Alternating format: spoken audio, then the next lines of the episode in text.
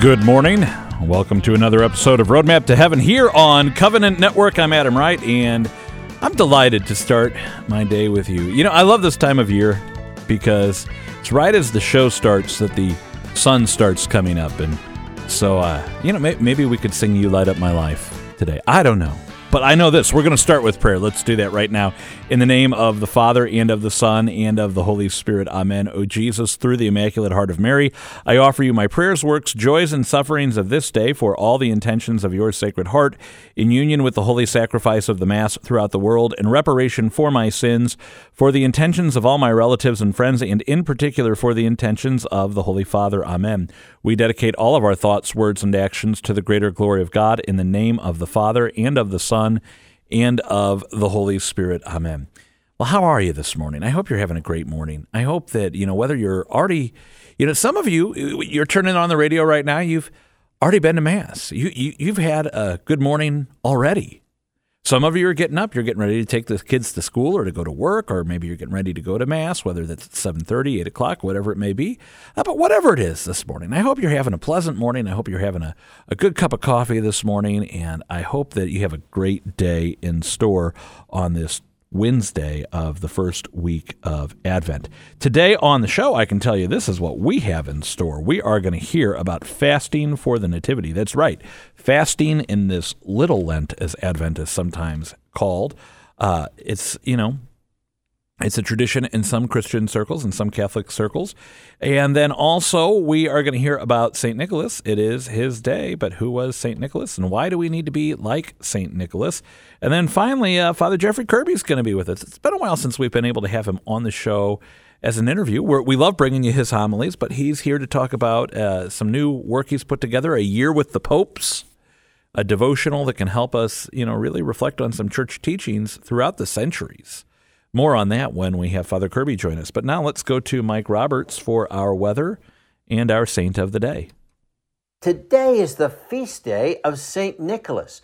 Born to wealthy Christian parents in the 4th century in what is now Turkey, historical facts are few, but his legend is enormous and across the Christian spectrum, no saint has been painted as often as St. Nicholas. It is known that at a young age he became Bishop of Myra and was imprisoned during the persecution of Diocletian, then released under Constantine. Tradition holds that at the Council of Nicaea in 325, St. Nicholas, a staunch opponent to the heresy of Arianism, which denied the divinity of Christ, grew so upset with Arius, the author of that heresy, that he lost his temper and punched him in the face. He is said to have dropped gold coins through the window of a poor father three nights in a row because the father lacked a dowry for his daughters and they were about to be forced into prostitution. And when family wealth was passed on to him, he gave it all away to the poor. Another story tells of him dropping bags of gold down the chimney of a family in need. Sound familiar? It is this story, as well as so many others, that over the centuries has inspired gift giving on his feast day. Over time, St. Nicholas has become known as Santa Claus. For 17 centuries, his legend has grown, and as we near the celebration of the birth of our Lord Jesus Christ to his Blessed Mother in the presence of the great St. Joseph, it must be the case that the generosity of the Father is being expressed around the world through the love of the Holy Spirit and that St. Nicholas has been charged with the eternal task of helping us celebrate with gifts. St. Nicholas, please pray for us. I'm meteorologist Mike Roberts for Covenant Network. Have a blessed day. Saint of the Day can arrive each morning by subscribing on your favorite podcast player. Search Covenant Network to see all our podcasts. The Confiteor. I confess to Almighty God, to Blessed Mary, ever Virgin, to Blessed Michael the Archangel, to blessed John the Baptist, to the holy apostles Peter and Paul, to all the saints, and to thee, Father, that I have sinned exceedingly in thought, word, and deed, through my fault, through my fault, through my most grievous fault. Therefore I beseech Blessed Mary ever Virgin, blessed Michael the Archangel, blessed John the Baptist, the holy apostles Peter and Paul, all the saints, and thee, Father, to pray to the Lord our God for me.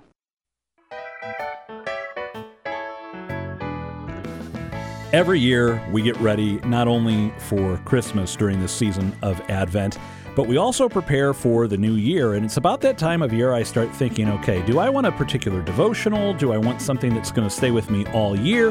What do I want to do? And one of the options that's come across my desk is from our f- good friend, Father Jeffrey Kirby out of Indian Land, South Carolina. It's a book called A Year with the Popes. And we're excited to have Father Kirby with us on the show this morning. Father, it's good to speak with you again. Yes, I'm good to be with you. Tell us about this book you have. We've had the Bible in a year, the Catechism in a year. Everybody's got something in a year, and you have chosen to take us through a year with the popes. And uh, someone saw it on my desk and said, "Well, which popes?" And, and I said, "A lot of them." yes, yes. So first, I have to tell you, Adam, this book was really a labor of love. It, it, it is truly, I think, the hardest book that I have yet to write, in large part because uh, it does. It goes all through church history, um, and there were certain events or, you know, exhortations that I'm aware of that you know certain posts have said, and I wanted to, of course, try to find the primary document to actually cite the work, and and and that's where the work really came in, in, in terms of trying to find, you know, the original resource and you know. Um, you know, how can I find it in the English that is is readable and digestible? But I wanted to do it because I think that it's so important as Catholic Christians that we really have a love and devotion for the office of of, of the Pope for for our Holy Father, and and, and part of that is, is understanding our history as, as as a spiritual family. And so I realize that there are a lot of other like you know programs in a year and stuff, um, but I think that this was a, a nice addition. And I think what's also interesting with this is there's no set days. Like it's not like well you have to start January 1st. Uh, that'd be great if you wanted to, but it's it's not set by a calendar. You know, January 1st, January 2nd, January 3rd. It's just no day one, day two. So someone could do it whenever they want. It's a little more casual than maybe uh, some of the other year-long programs that, that are out there. Yeah, I love that. The only the only day that's set is the first day. Whatever you choose to make that day, that's day one and uh, it gives you that flexibility because oftentimes what happens father is i say okay i'm going to start this january 1st and then you know i'm going to start this january 2nd i, I mean i'm going to start this uh, on january 7th that'll be a good day to start uh, right, I, I, get right. a little sidetracked and that's life sometimes with uh, you know, I, I, identify with Merle Haggard quite a bit. It's a it's a hard time getting by with five kids and a wife. Uh, I love it, but it can bring some chaos. And to have something to to kind of ground us to say, okay, I want to take some time just to spend in contemplation today. And some days uh, I, I have the grace that I receive from the Lord to say, I've got plenty to contemplate. The Lord has blessed me. And other days, my mind is just so jumbled and I'm distracted, and I need something to kind of just center me. And that grace that God gives comes in the form of these devotionals or, or these here's just a passage of scripture, or here's a short prayer, or here's a question. And I love having resources like that. So I, am curious yeah. uh, when we, we talk about this, you know, this isn't just the most three recent pontificates, you know, the ones of my lifetime of Pope Francis, Pope Benedict XVI, and St. John Paul II. This is, I mean, you, you go back to the very beginning to Peter. Um, as you put this book together, what are some of the writings of the popes that have stuck with you? I, I, I think in every project we all have those moments that we say, I'm going to remember that one. right, right.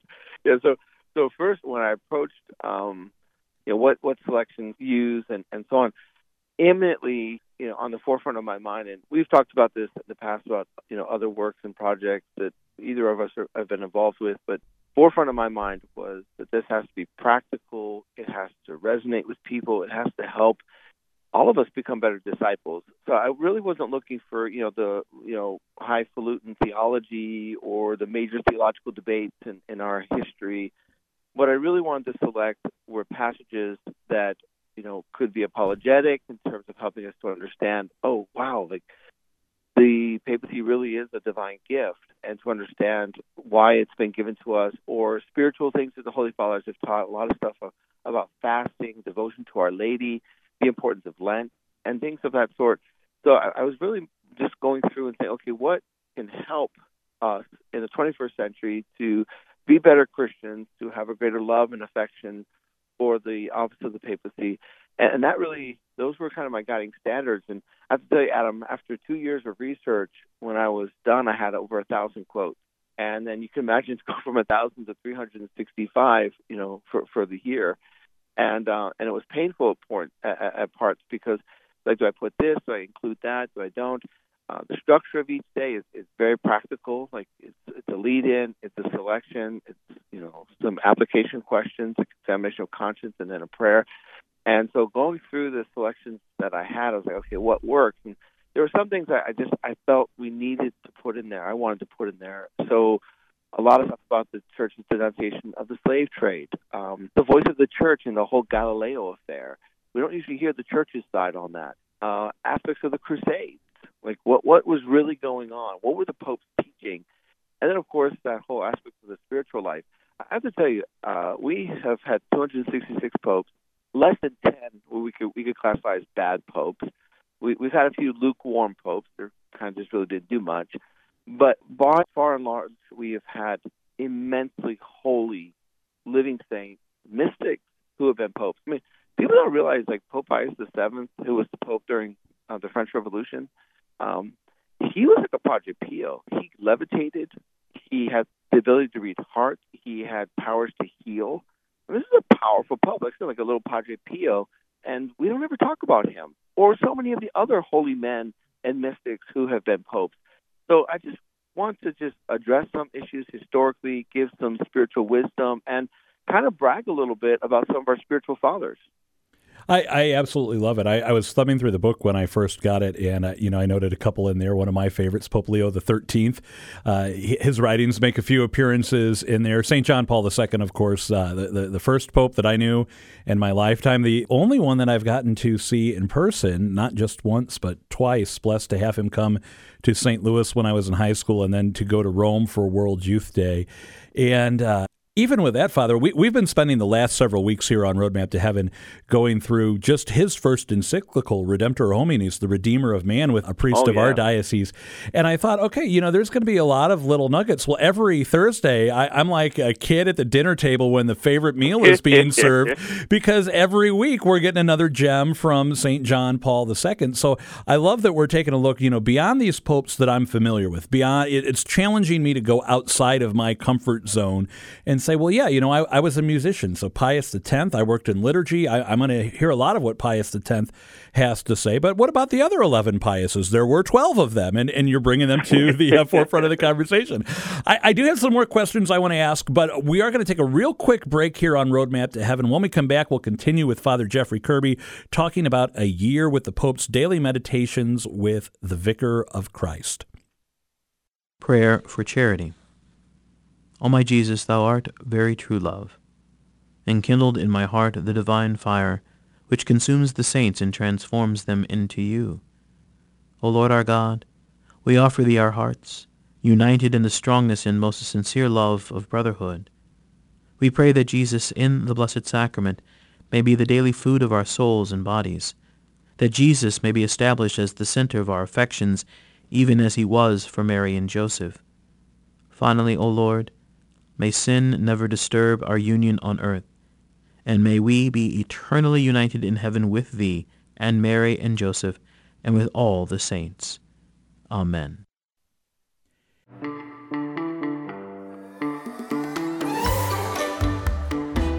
We are back. If you're just joining us, we're happy to be talking with Father Jeffrey Kirby today about a year with the Pope's meditations, daily meditations with the Vicar of Christ. And Father, one of the things we were talking about before the break, you were bringing uh, just so many great different popes to our attention. The ones that, you know, for example, to go back to Pope Pius VII, you were speaking about him, and we know there have been 12 popes named Pius, but how much do we really know?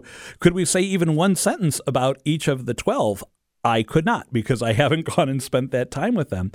But I also couldn't help but notice as I go through the pages of your book here that some of the meditations you're pulling from the councils of the church. And I'm thinking, wow, wow, that's important too, because when the popes have called these ecumenical councils together, when they've called these church councils together, it's usually because there is a question that needs to be addressed. And, and I know in the life of the church, not always, but many of the times, there's been a heresy that's been spread, and then there's a council to address the question, and then church teaching is, uh, how, how, shall we say this? We, we, walk away with a better understanding of what the church has always taught. Yes, very much, very much so, and and and oftentimes, you know, we we can uh, maybe not know or, or or not fully realize that whenever a council is called, so ecumenical councils and all the bishops of the world come together under of the leadership of the Pope. That while there's a lot of discussions and debates, at the end of the day, it's the Pope as the successor of Peter who then decides what the teaching will be, and that that goes right to the Acts of the Apostles, where in the Council of Jerusalem, the apostles and, and Peter are, are are debating about whether the Gentiles can be welcomed into the covenant of God, and, and if they come into the covenant, they have to be circumcised. And the apostles and the uh, presbyters, the priests, are, are debating and arguing. And, says, and then Peter stood up and said in a loud voice, "We and the Holy Spirit have decided." Right. And so, in the same way, at all the ecumenical councils, it's the Pope who issues the document from the council. So, uh, it's the fruit of the entire council, all the bishops working together. The Pope is the one. That's why I wanted to include it because every decree of an ecumenical council is a part of the particular Pope's teaching. And so, if we go to the early church, one of the first anti-pope that we had, so a man who claimed to be pope but was not, was Hippolytus. And that all happened because of disagreements over some of the conclusions of, of the ecumenical councils in the early church about the uh, identity of Jesus Christ. Now, what's interesting about Hippolytus is he repented. He's the only anti-pope in our entire history who's repented and was reconciled to the church, in large part because the pope at the time uh, was firm in terms of what the faith of the church is, was firm in terms of how as Pope, he decided to approach things, but was also very compassionate and, and sought to reconcile Hippolytus, this anti Pope, uh, into the church. And, and those stories are weaved uh, throughout the book. And then, of course, everyone knows Vatican II. That's our most recent ecumenical council. And, and by the way, there's only been 21 in 2,000 years history, 21 ecumenical councils. The, the slogan at the time of Vatican II was the 21st Council for the 21st Century. And in the book, I wanted to make sure that I included parts of Vatican II in order to give people a glimpse of what Vatican II really taught. Because a lot of people say things that Vatican II taught. Pope Paul VI, I want us to hear their voice, to, to hear exactly the council doc, to, to see what Pope Paul VI was teaching. And so definitely I wanted to you know, include these ecumenical councils because they were pivotal moments of clarification, pivotal moments of pastoral vision and, and a huge part of our life as Catholic Christians. I want to wrap up with this, Father. As we talk about this book, we've been talking about reading these reflections. We've been talking about how to, uh, there's an opportunity to pray with each of them daily. And again, start on day one. It's not tied to a calendar date, it's just tied to the date that you start. Um, how does this help us then to live? Because you and I have talked about this before the relationship. If, if, if we love our Lord, we're going to want to know about him. And, and that's Baltimore Catechism right there know, love, serve. So we reflect on what his vicar on earth over the centuries has given to us. We, we know him better. It helps us love him better. How does it help us serve him better? Yes, yes. I, I think the, the, the more we understand and see the church as, as a spiritual family.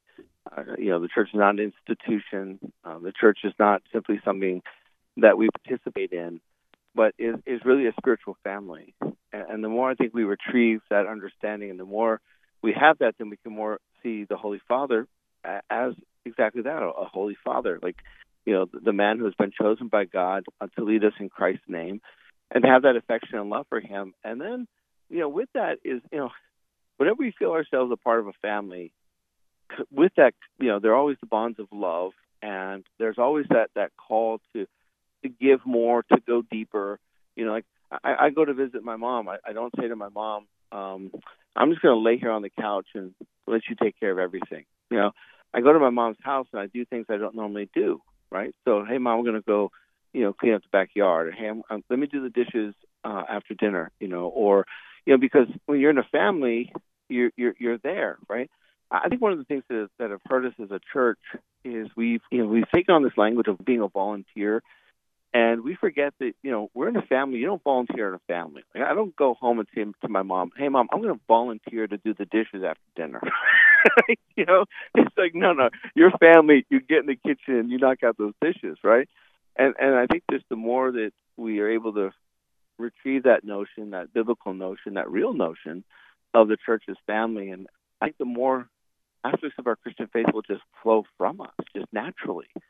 So we'll want to pray more. We want to serve more selflessly. We'll be more creative in our aspects of service.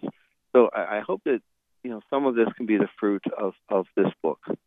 I, I think that is a great a great motivation for us to study what the Holy Fathers have said throughout the years. In particular, I was thinking, you know, Father, we, we've talked about Second Vatican Council in this interview. We've talked about different writings of popes, and, and going back to two. Uh, one I mentioned, Pope Leo XIII, and his writing on labor, and that's you know very prominent question today is what what is ethical in labor and what what dignity do workers have and what is a just structure and how should it be and you know a lot of what he wrote is very very much relevant to today's conversations but I also think about how in Lumen Gentium it's very explicit that while the, the bishops, the, the popes, the priests, they're the shepherds and, and they have the work of the clergy, that my work is very different from yours because the laity, we're out in the world. So then we don't just have these teachings, but we apply them in the businesses that we run or in the families that we have and they permeate through all walks of life. And that's one of the ways that we can evangelize is by living the faith in everything we do and not just in a building that we go to on a very special building we go to on Sunday morning but that the church is more than a building it, it's every aspect of our life in this family. Uh, Father, it's been wonderful to speak with you. Again, it's A Year with the Pope's Meditations with the Vicar of Christ by Father Jeffrey Kirby. It's available through Tan Books. And, uh, you know, you spend a, a, whole year in prayer and contemplation with the popes and with uh, the, the good work Father Kirby's done. Father, could I ask you to close us out with a prayer? Yeah, it'd be my, my pleasure. Let us pray. May the Lord bless you and keep you. May he let his face shine upon you. May he grant you his peace and may Almighty God bless you, the Father, the Son, and the Holy Spirit. Amen. Amen. Father Kirby, we wish you all of the best in this season of Advent as you prepare for Christmas. We're going to take a break here on Roadmap to Heaven. Don't go anywhere. A prayer for priests. Oh my God, help those priests who are faithful to remain faithful. To those who are falling, stretch forth your divine hand that they may grasp it as their support. In the great ocean of your mercy, lift those poor unfortunate ones who have fallen, that being engulfed therein they may receive the grace to return to your great loving heart. Amen. Precious blood of Jesus, protect them. Are you enjoying this podcast? Well, if you are, did you know that Covenant Network offers great programming 24 hours a day on 43 stations in five states, plus streaming online? You can find our schedule, your local station, or listen online at www.ourcatholicradio.org. That's O U R CatholicRadio.org. Visit us today. And now back to this podcast. We stop on this Tuesday for our daily dose of encouragement. This week, Patty Schneier is leading us in reflections on the Incarnation and the Eucharist. Patty, good morning to you. Good morning. And I want to talk about how we're showing parallels between the Eucharist and the Incarnation. Yesterday was very, very basic. They are both miracles. Let's just start with that basic foundation. Today, I want to talk about some specifics of these miracles. Both the Eucharist and the incarnation are, in a sense, the same miracle. It's the eternal word made flesh in a different way, but both of them are the miracle of the word made flesh. The second person of the Blessed Trinity condescends to us, comes down from heaven in a total act of humility. Both miracles could be rightly named Emmanuel, God with us. Both the incarnation and the Eucharist are God's way of saying, I love you so much. I want to come down from heaven to be with you. And I remember seeing this for the first time at a place in at a retreat center in Lincoln, Nebraska. I think I've shared this before on the air. But there's a retreat center where it says over on the podium where the where the word is proclaimed, the word. And then on the altar, engraved in the altar it says, and the word became flesh. And then on the tabernacle it says, and dwelt among us. So that gave that very visual, the word saying, This is where the eternal word of God becomes flesh just like Jesus did 2,000 years ago. So the miracle is the word becomes flesh. Yes, we're at Calvary. Yes, we're also always proclaiming the death and resurrection of our Lord. But it is also another incarnation. The Word became flesh, a wonderful thing for us to contemplate during this season of Advent, especially if we contemplate in the presence of our Lord who became flesh in our churches and adoration chapels. Patty, thank you for this dose of encouragement. Well, that is what we have for you today, and I hope you have enjoyed it. I, I certainly have, and I always enjoy spending this hour with you. You know, I have grand dreams that one day we'll all be able to get together and have Roadmap to Heaven live on location somewhere, and everybody will just come. It'll be like a big uh, open house that you celebrate this time of year where you see friends and family that you haven't seen in a while. Wouldn't that be, wouldn't that just be wonderful? Roadmap to Heaven, all together, all of us, for that, that wonderful purpose we have of growing in holiness and becoming saints. I think that would just be tremendous. Maybe, maybe next year, maybe 2024 will be the year for that. Tomorrow on the show, we're going to have Father David Skillman back with us as we continue looking at the Redeemer of Man. And I, I hope you've been enjoying those segments. I certainly have. And every time uh, Father has some insight for us, I, I just can't wait to, to soak in St. John Paul II. So that's tomorrow on the show. We'll also have some good Advent reflections. I want to remind us all that Friday is a holy day of obligation. It's the patronal feast of the United States of America, the Solemnity of the Immaculate Conception, where we uh, celebrate Mary's conception in the womb of St. Anne. Of course, her parents, Saints Joachim and Anne. And it's a great day for us, but it is a day that we are obligated to treat like a Sunday. We go to Mass. Uh, you know, it, it you know, I used to struggle with this a little bit, how to word this when I worked in the parish. We would say, well, you know, you have this opportunity, but we also have an obligation. I mean, if you look at what God has done for us, Holy Mother Church is telling us to go to Mass this day. It should be a no brainer. It should be like, well, of course I would. You know, it's like when your spouse asks you to do something and, and they love you so much, you're like, well, of course I would do that. You don't say, well, do I have to? Let's, let's weigh, well, I have an opportunity to do this. You say, no, let's do it out of love. If, if for no other reason, then we love the Blessed Mother. But we have so many other great reasons. We love the Father. We love the church. We love Jesus. We love the Holy Spirit. So we're going to honor Mary on our patronal feast. And we're going to pray for our nation on our patronal feast because Our Lady, under the title Immaculate Conception, is the patroness of the United States of America. And, well, I don't know about you, but I would appreciate the prayers for our country. I think we all could use prayer. Let's pray. In the name of the Father, and of the Son, and of the Holy Spirit. Amen. All glory be to the Father, and to the Son, and to the Holy Spirit, as it was in the beginning, is now, and ever shall be, world without end. Amen.